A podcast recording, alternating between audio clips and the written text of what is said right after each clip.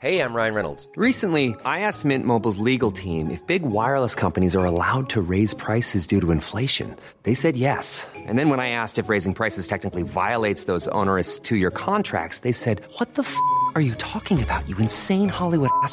So to recap, we're cutting the price of Mint Unlimited from $30 a month to just $15 a month. Give it a try at mintmobile.com slash switch. $45 up front for three months plus taxes and fees. Promo rate for new customers for limited time. Unlimited more than 40 gigabytes per month. Slows. Full terms at mintmobile.com. Heraldo Podcast. Un lugar para tus oídos. Estas son las breves del coronavirus. La información más relevante sobre el COVID-19 por el Heraldo de México. De acuerdo con datos de la Secretaría de Salud, este lunes, 28 de junio, México llegó a los 232.608 muertes confirmadas por coronavirus. Se registraron 44 más que ayer. Además, las autoridades han confirmado un total de 2.507.453 casos positivos de coronavirus. A nivel internacional, el conteo de la Universidad Johns Hopkins de los Estados Unidos reporta que hoy en todo el mundo hay más de 181.230.000 contagios del nuevo coronavirus y se ha alcanzado la cifra de más de 3.925.000 muertes. Este lunes inició con una alta afluencia la vacunación de la segunda dosis contra el coronavirus a las personas de 50 a 59 años en seis alcaldías de la Ciudad de México. En esta ocasión, la sede de vacunación en Benito Juárez se cambió al Centro Médico Siglo XXI del IMSS en la alcaldía Cuauhtémoc.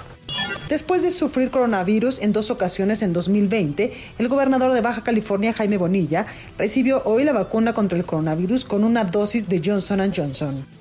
En el Estado de México se mantiene a la baja el número de contagios en relación con otras entidades, pero los 25 hospitales coronavirus que están operando mantendrán 30% de las camas para atender la enfermedad, ya que no está descartada una tercera ola, aseguró el secretario de Salud Estatal Francisco Fernández Clamont.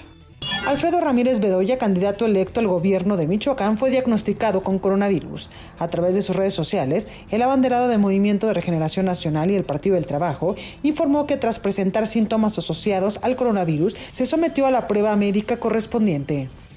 Durante la pandemia, solo seis vacunas han recibido la autorización de la Organización Mundial de la Salud para su uso de emergencia contra la enfermedad de coronavirus. Se trata de las dosis de Pfizer, AstraZeneca, Johnson, Moderna, Sinopharm y Sinovac. Otras, como la China CanSino y la Rusia Sputnik 5, usadas en países como México, aún no tienen luz verde de la Organización Mundial de la Salud, Estados Unidos o la Unión Europea.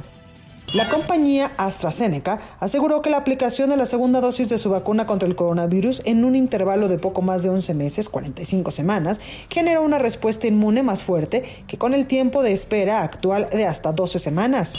Sudamérica se ha convertido en los meses recientes en el peor riesgo a nivel mundial en casos de contagios y fallecimientos por coronavirus. Esto por diferentes factores que han atacado a países que parecía que no serían tan afectados. Además, los países que habían sufrido desde el principio como Brasil han tenido repuntes que vuelven a preocupar a la población.